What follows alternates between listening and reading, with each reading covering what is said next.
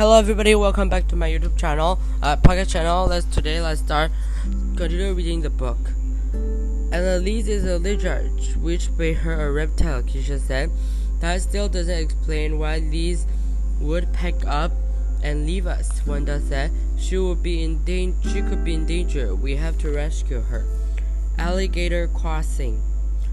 The bus pulling up the address. Wanda read the sign in the front of the building. Of the building, Herb Heaven, she said. I told you it was a Herb Heaven means a safe place, said Dorothy. Dorothy and Ralphie saw another sign. Yikes! An alligator crossing. Before the class could get a close look at the alligator, a large car and pulled up, and a woman got out. She was holding a leash with a giant tortoise on one end. A tall man in a white suit opened the door, front door. I want my tortoise toasted and stuffed, just like the last one, the woman told him. Very funny, Miss Westlake.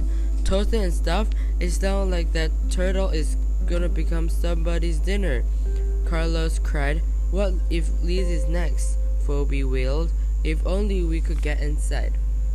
Wanda tried to get inside, but it didn't work. The man at the door pulled out a long scroll of paper. There is a list of requirements that must be met before entry is allowed. Have body temperature, changeable, sweat glands, none, scales or skin allowed, hair not allowed. So you see, I cannot let you in. Good day. He handed Wanda the list and shut the door with a loud bang.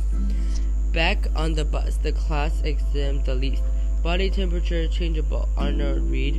Carlos sighed. Well, that leaves us out. Our body temperature stays mostly the same.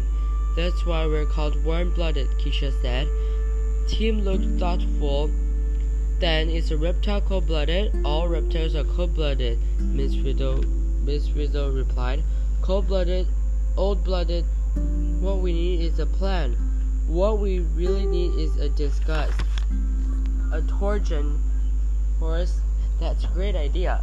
A horse isn't a reptile, but an alligator is. Doroth- Dorothy Ann was reading book. I've got it, she cried. In ancient times, Greek soldiers built a huge wooden horse and they hid inside it to fool their enemy. It was called an torsion horse. I know, Phoebe said. We can turn the bus into a torsion alligator. See you in the next episode.